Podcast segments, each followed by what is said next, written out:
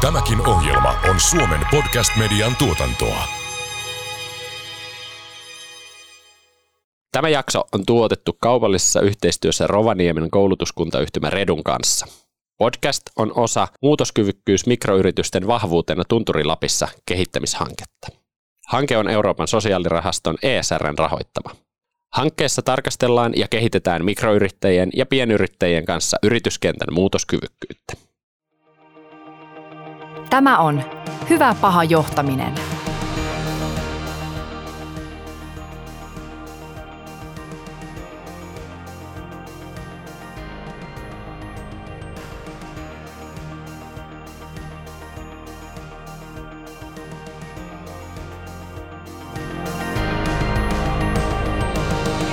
Hyvä paha johtaminen podcastissa käsitellään ihmisten johtamisen haasteita ja mahdollisuuksia – Menestyminen muuttuvassa maailmassa ja uusien mahdollisuuksien hyödyntäminen edellyttävät työyhteisöltä oikeanlaista johtamista. Podcast tarjoaa sinulle uutta ymmärrystä ja konkreettisia työkaluja hyvään ihmisten johtamiseen. Se antaa myös vinkkejä sinulle, joka haluat kehittää itsesi johtamista.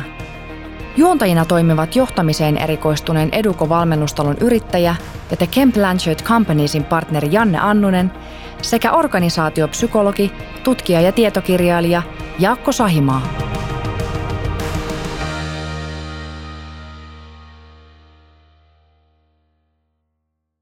Tänään meillä on Hyvä paha johtaminen podcastissa vieraana työelämäkehittäjä ja projektipäällikkö Anna-Kristiina Rahkalla Rovaniemen kuulutuskuntayhtymä Redusta ja Jounin kauppa Oyn toimitusjohtaja Michelle Minttu Murphy Kaulanen. Tervetuloa teille molemmille. Kiitos. Kiitoksia. Puhutaan tänään muutosajattelusta ja positiivista muutoksesta. Mitä teidän mielestä muutosajattelua oikein tarkoittaa? No itse ajattelen, että, että meillähän on niin kuin kaikilla yksilöillä aina joku malli tuolla päässä, ajat, ajatusmalli, ja, jonka mukaan me toimitaan, tiedostetaan me sitä tai ei.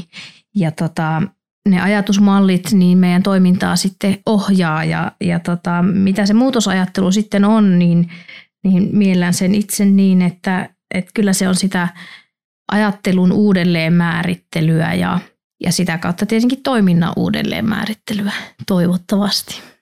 Joo, ja mulla ehkä tulee enemmän se tietynlainen kapinallisuus siinä mieleen, että, että kun puhutaan ja toimitaan aina tietyn kaavan mukaan, milloin se tulee vanhempien ohjaamana tai liike-elämän näyttämisenä tai muuta, niin se muutos lähtee itsestä ja jotta sitä pystyy integroimaan sinne muualle, niin oikeastaan uskallettava myös haastaa niitä jo opittuja malleja.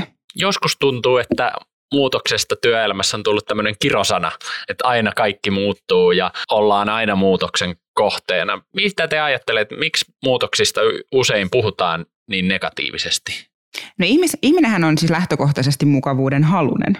Ja mä koen, että se, että halutaan olla siinä omassa mukavuusneliössä, niin se aina tuo tiettyä epävarmuutta, kun sieltä pitää niin kuin astua ulkopuolelle. Ja sitten kun on erilaisia persoonia ja erilaisia ihmistyyppejä, saattaa olla tämmöinen minttotyyppinen, joka tykkää astua aina sen boksin ulkopuolelle, niin se saattaa olla hirveän kuormittavaa myös sit sen tyyppiselle ihmiselle, jolle se tuo esimerkiksi niin kuin jo henkisellä puolella vaikka niin kuin turvaa.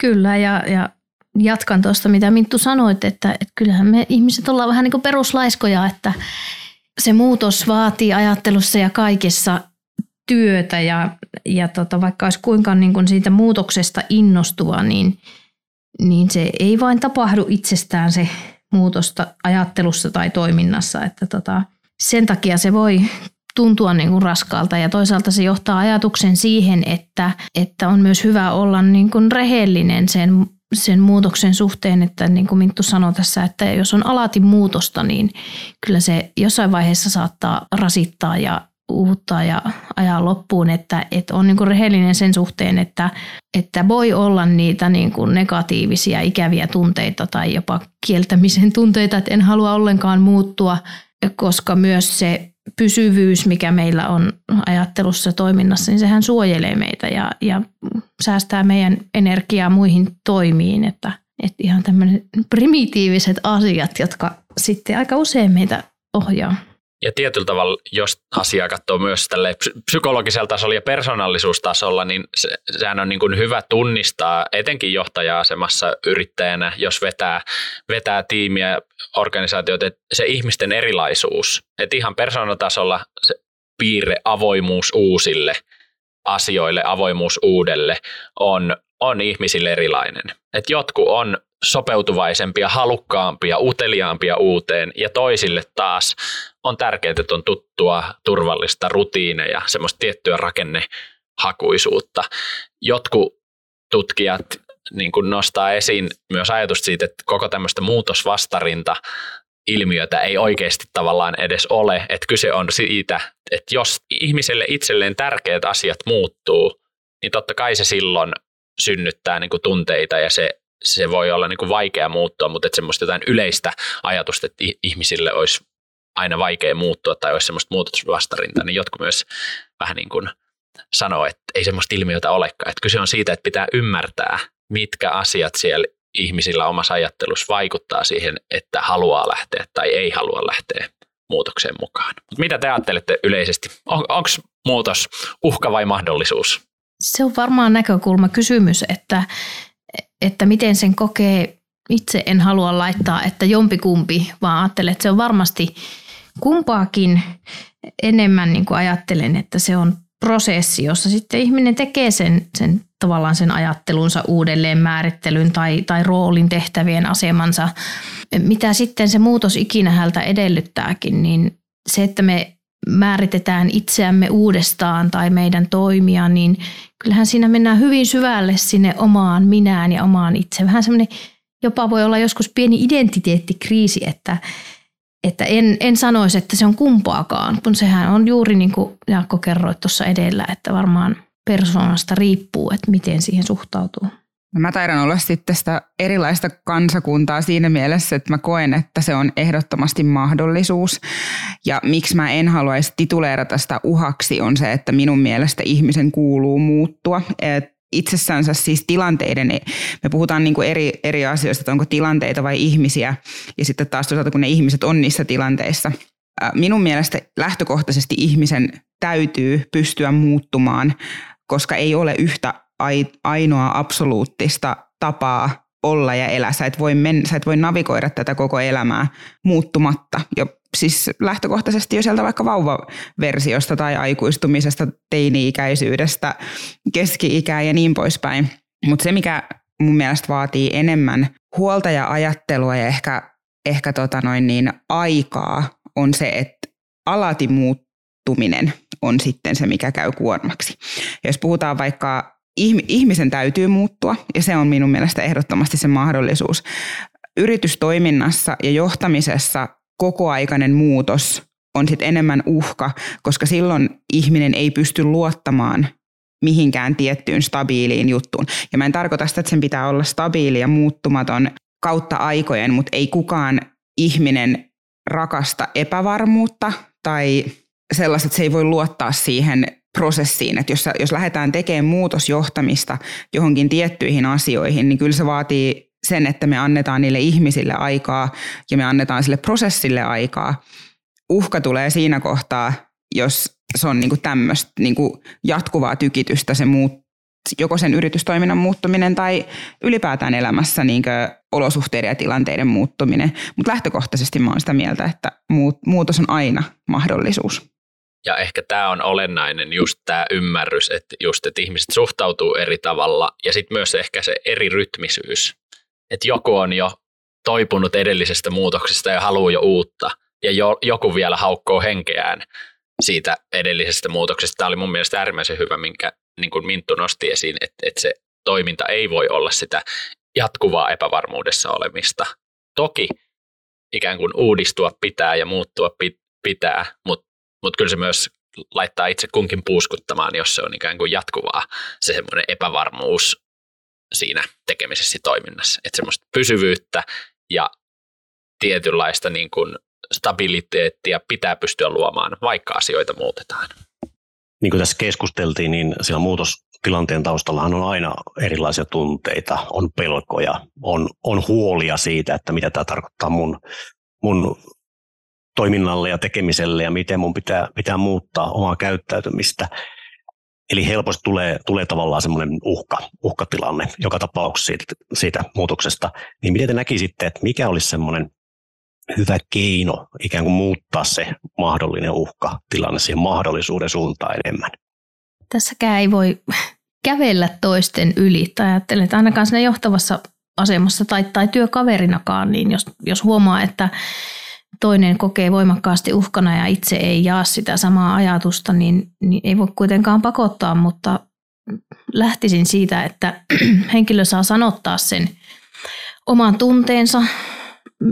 siinähän kun hän on niin kuin, tai kun hän sanottaa, niin se edellyttää häneltä myös sitä oman tunteen tunnistamista ja, ja toisaalta jos siinä rinnalla pystyy sanottamaan sitä, että miksi tätä muutosta tehdään, mitkä on ne mahdolliset hyödyt ja edut, jotka toivon mukaan sitten näyttäytyy tälle henkilölle, joka kokee uhkana muutoksen, niin näyttäytyy niitä niin kuin miinusmerkkisiä negatiivisia asioita suurempana. Joo, ja itse ehkä mielen sen mahdollisimman tarkkana sanottamisena myös sitten siltä johtajalta, että miksi ja mi, mihin, tässä, mi, mihin, mihin tällä niin pyritään. Et kun ihminen on muutosvastarintainen, mutta lähtökohtaisesti ihminen ei ole paha, eikä tee sitä siksi, että haluaisi olla jollain lailla hankala. Tai näin mä haluan ainakin naivisti uskoa.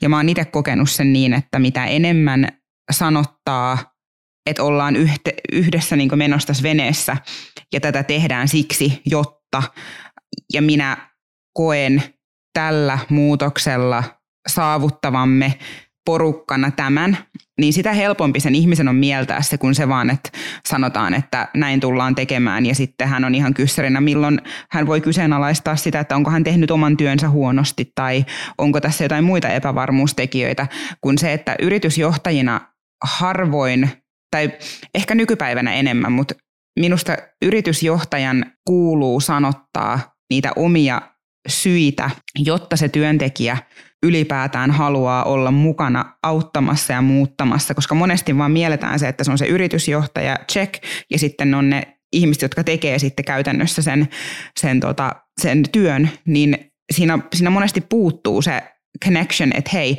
tää, joko tämä on taloudellisista syistä tai strategisista syistä tai muista, mutta sitä ei kommunikoida välttämättä sinne alas. Et ehkä liian, liian kanssa pärjäisi enemmän kuin se, että vaan sanotaan, että muutetaan tämä näin. Meidän on hyvä muistaa johtajina tämä, tämä että, tota, että lähtökohtaisesti nämä monet ongelmatilanteet ratke, ratkee sillä hyvällä vuorovaikutuksella viestinnällä. Että me tiedetään, että mit, mitä meiltä odotetaan, mikä on tämän muutoksen niin kuin tausta, miksi tämä tehdään ja näin edelleen. Eli tämän sanottaminen on ihan oleellinen, oleellinen juttu. Tämä oli erittäin hyvä nosto.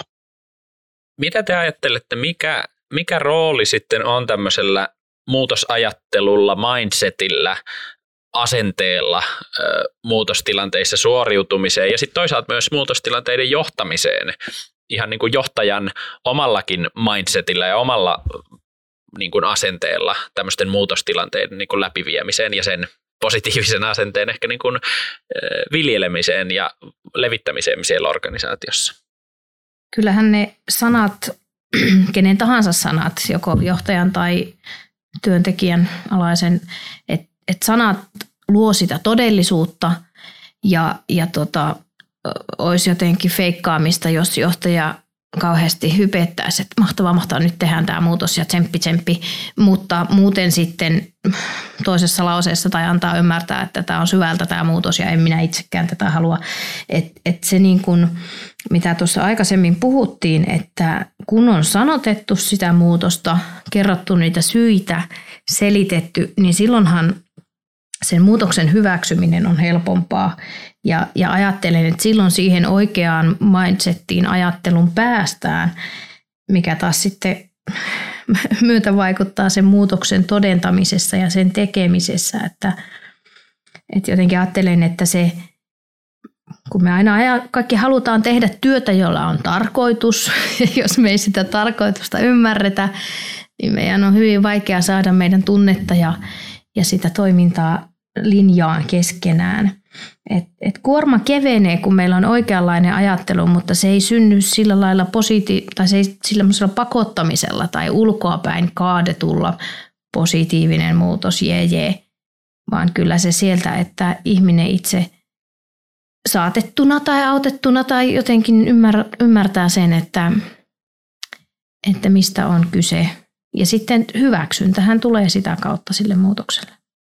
Joo, siis itse ajattelen tuossakin, että mulla voi olla hy- hirveän hyvä ajatus siinä, että miksi mä oon te- vaikka laittamassa tämmöistä muutosta niin käyntiin. Mutta toisaalta sitten se, että en mäkään ole aina oikeassa.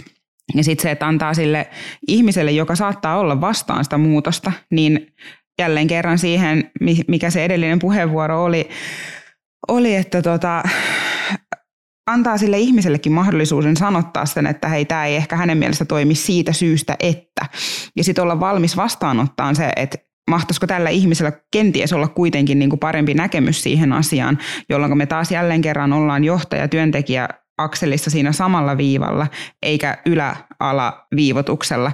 Et muutosajattelu mun mielestä myöskin koskee sitä johtajaa yhtä lailla kuin sitä työntekijää, koska vaikka se asetelma on se, että johtaja täällä, työntekijä täällä, niin se on vanhakantainen ajattelu.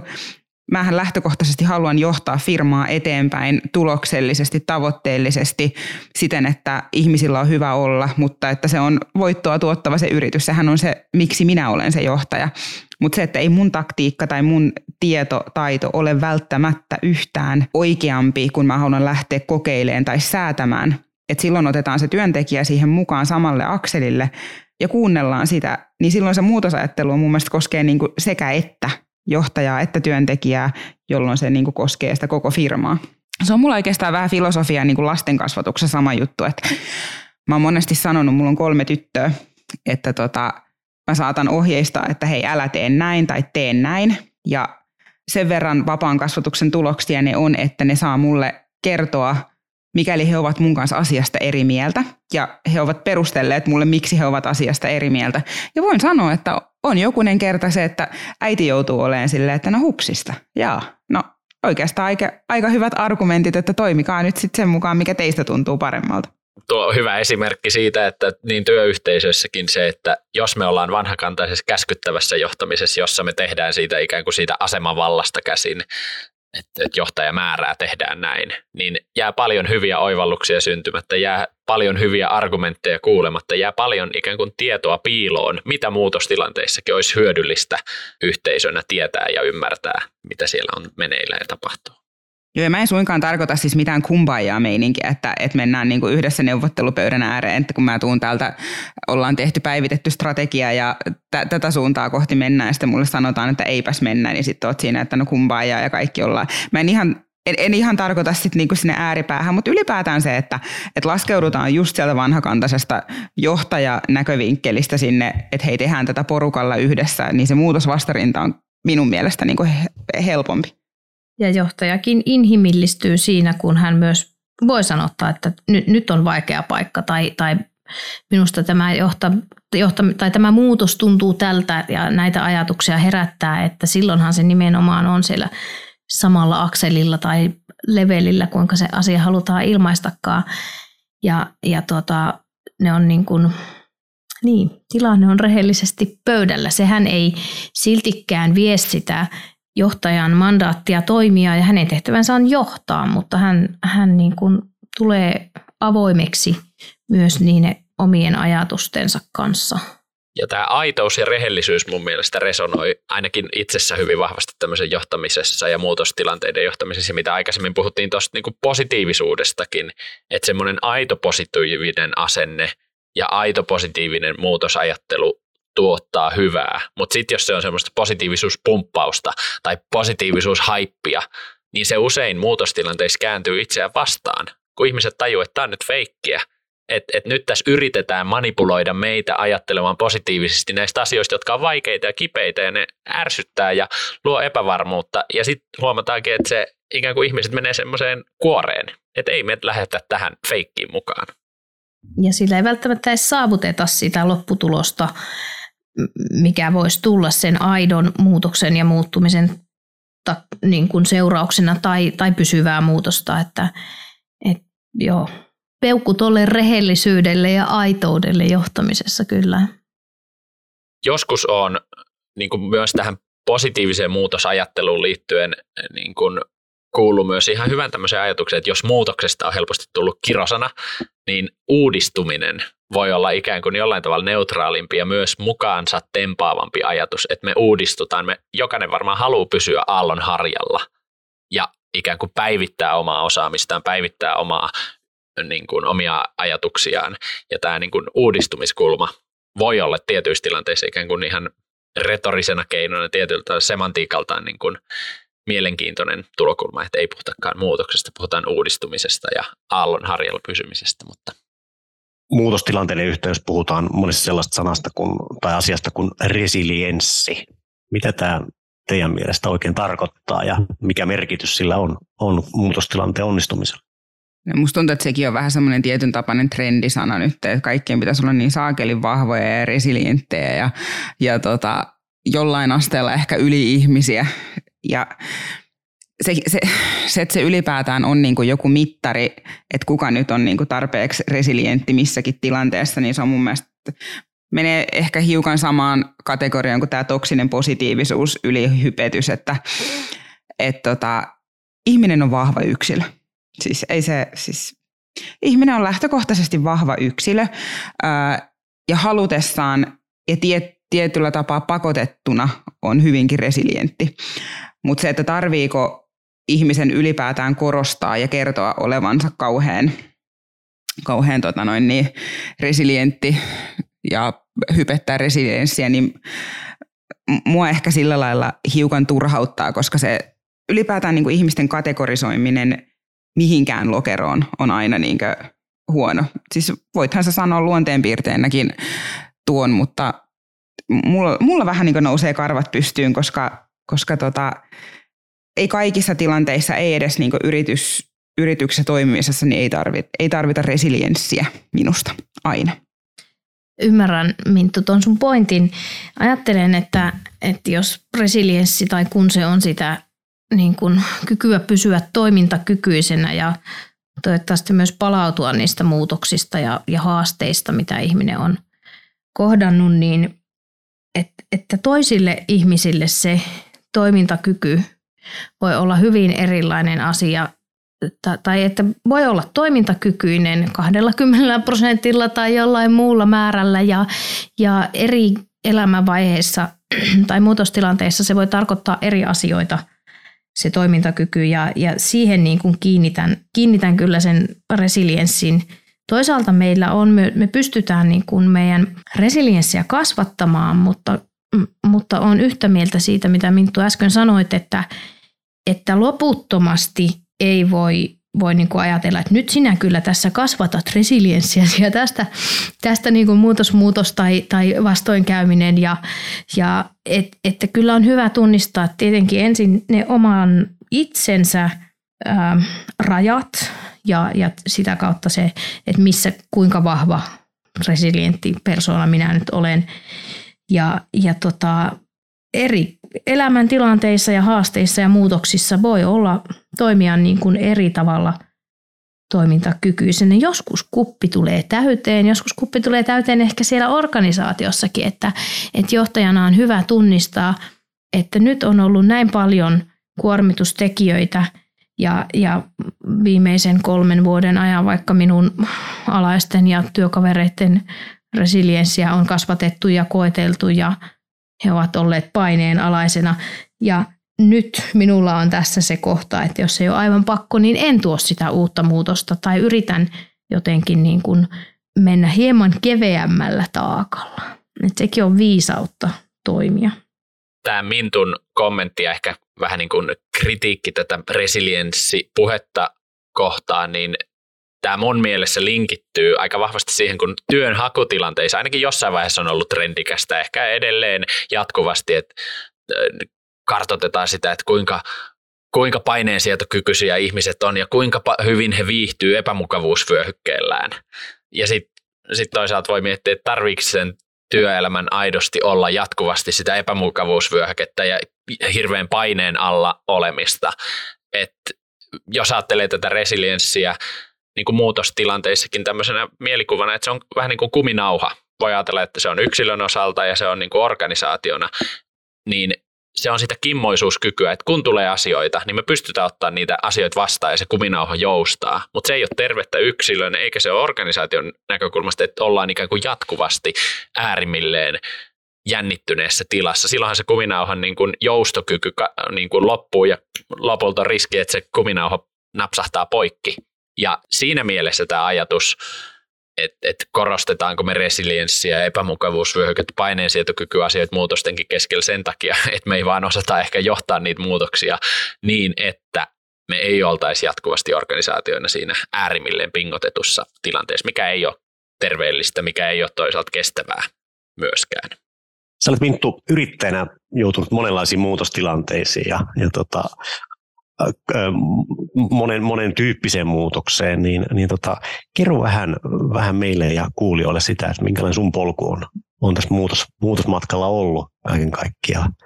No joo, mä oon tullut käytännössä firmaan vuonna 2012 nostaakseen päätä pinnan päälle niin sanotusti, että kun kuppi oli toisinpäin, että velkainen firma ja liikevaihtoa ei ollut, ei ollut tota, niin, että se happi kulkisi.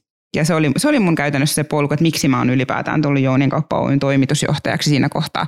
Mun siippa oli sitä luotsannut jo muutaman vuoden siinä kohtaa ja ja tosiaan kaikki melkein Sampon yritystarinan tietääkin, että siellä on sitten ollut tämmöistä valuuttakriisiä ja muuta, jonka vuoksi sitten oltiin semmoisessa tilanteessa kuin oltiin.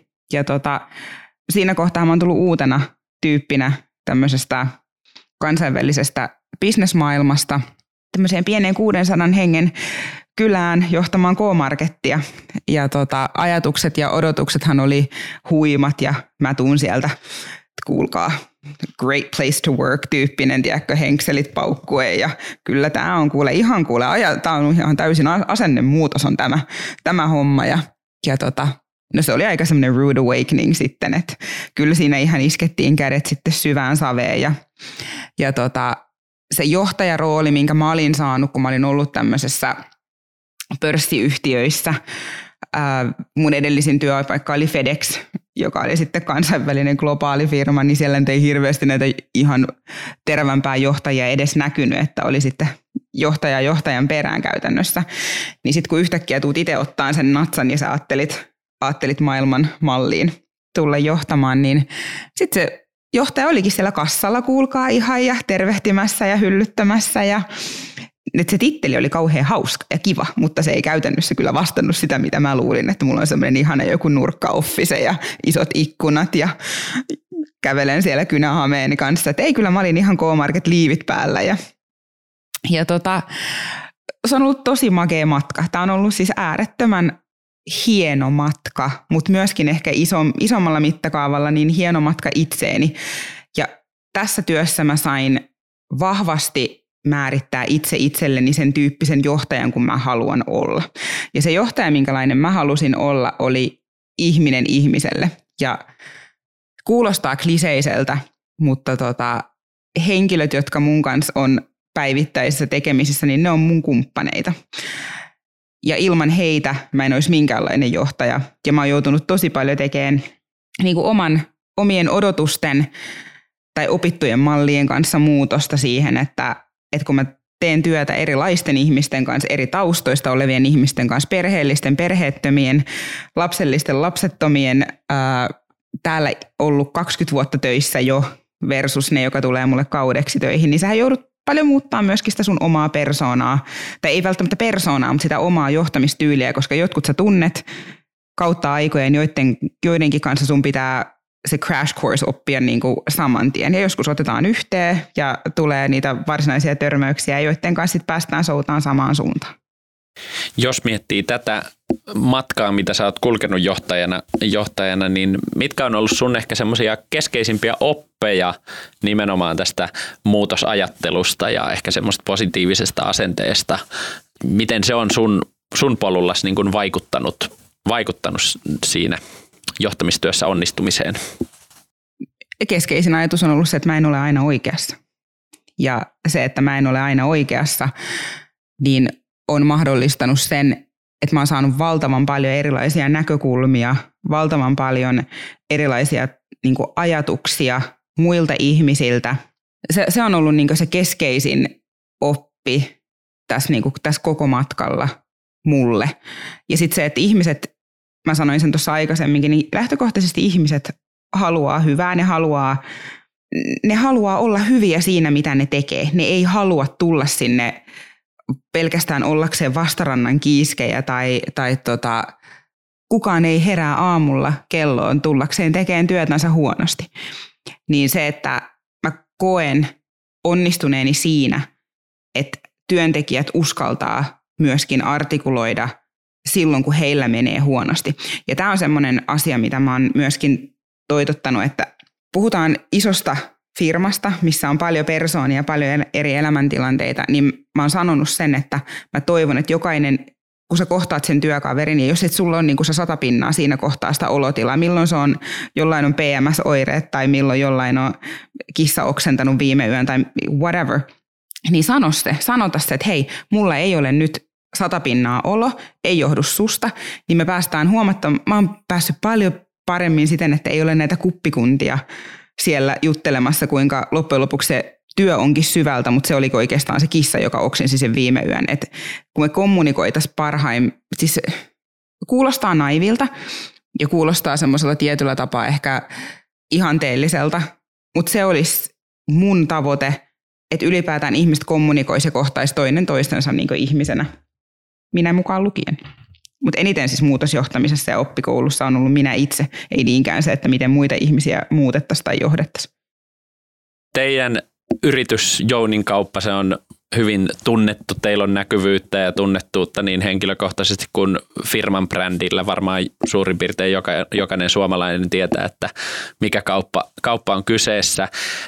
Kun on asiat ikään kuin hyvin ja, ja on, on mainetta ja kunniaa ja muuta, niin mitä se vaatii tai millä tavalla se haastaa sitten, ettei jää ikään kuin tyytyväiseksi vaan siihen nykyiseen olotilaan, vaan että sit uskaltaa myös viedä asiaa eteenpäin ja kehittää asioita eteenpäin. Onko se ollut helppoa, onko se ollut haastavaa? No sanotaan näin, että se maine ja se kunnia, mikä tulee, niin se tulee ehkä enemmän sillä negatiivisella puolella sitten, että se, sä joudut haastamaan ja sä joudut olemaan ikään kuin parempi kuin vaikka se Pieksämäen K-marketti sen takia, koska sulla on sitä näkyvyyttä. Että tota, meiltä odotetaan milloin kirahvia pihaan, milloin jotain muuta sirkushuvia, että tota, kyllä mä niin koen, että se on enemmän jatkuvaa muutosta ja enemmän ihmisten odotukset nousee vuosi vuodelta ja seuraaja, se, seura, seuraaja tota noin niin, kerrallaan. Että tota, mä veikkaan, veikkaan, että tota, vaikka en tiedä onko semmoista kyläkään kuin Saarijärvi, mutta vaikka veikkaan, että Saarijärven K-kauppias ei, ei saa koskaan niin kuin laskuja postissa, että hei kun teillä on nyt tota rahaa, niin viittikko maksaa mun laskut, että et kyllä ne enemmän on ne lieveilmiöt ja ne haitta, haittailmiöt kuin pelkästään sitä positiivista. Joo, nimeä on hirveästi, ihmiset tietää ja sekin on ollut ihan tietoinen päätös, että kun ei ollut rahaa markkinoida, niin oli yksinkertaisesti pakko brändätä itsensä ja sitä kautta firma ja sitä kautta hakea, hakea siihen, mutta enemmän ne on haitallisia ollut ne lieveilmiöt sen takia, että sun pitää, sun pitää olla parempi kuin en tiedä, Los Angelesin kauppa, vaikka täällä asuu 600 henkeä. Niin, ja varmaan just tämä, että siinä voi tulla myös semmoinen paine muutokseen ja paine sitä, että kun odotukset kasvaa ja muuta, mutta sen, senkin paineen sietäminen ja paineen kestäminen, ehkä resilienssi siinä. Ja to, toisaalta sen positiiv- positiivisen näkökulman ylläpitäminen myös, että miten pystyy positiivisella haipilla ikään kuin vastaamaan myös niihin odotuksiin, mitä, mitä ihmisillä on kun, kun on tämmöinen tunnettu julkinen toimija. Tässä on ollut hyvää ja mielenkiintoista keskustelua kaiken kaikkiaan. Ja otetaan tähän loppuun vielä semmoinen lyhyt tiivistelmä. Että mitä te haluaisitte, Anna-Kristiina ja Minttu, sanoa meidän kuulijoille nimenomaan muutosajattelusta ja positiivista muutoksesta? Mikä on se niin kuin tärkein viesti teiltä heille? No mä, mä voin vaikka aloittaa tässä kohtaa, niin minun mielestä muutosajattelussa ja ylipäätään muutoksessa, niin se muutos lähtee itsestä. Ja se on aina näin. Ja jotta sä voit odottaa muilta ihmisiltä muutosta, niin sun on näytettävä se omalla esimerkillä. Joko se on ajattelun puolelta tai toiminnan puolelta, mutta ennen kuin odotat toiselta ihmiseltä tiettyä toimintaa, niin se pitää löytyä myöskin sinusta itsestä. mä puhun niin henkilökohtaisesta kuin yritysmaailmassa. Tota, ehkä tähän se, se juuri, mitä Janne kysyit, niin tuota, kaksi sanaa jää itseltä sillä lailla, että, että se aitous ja, ja rehellisyys itselle ja sille työyhteisölle ja niille, kenen kanssa sitä muutosta tehdään ja, ja kenelle sitä muutosta myös johdetaan, että, että ne kaksi elementtiä kun on mukana, niin muutosta on helpompi johtaa. Kiitos Anna-Kristiina ja Minttu hyvästä keskustelusta, hyvästä podijaksosta, jota saatiin tämän muutosajattelu ja positiivisen, positiivisen muutoksen teeman äärellä teidän kanssa käydä. Kiitos. Kiitos. Kiitos.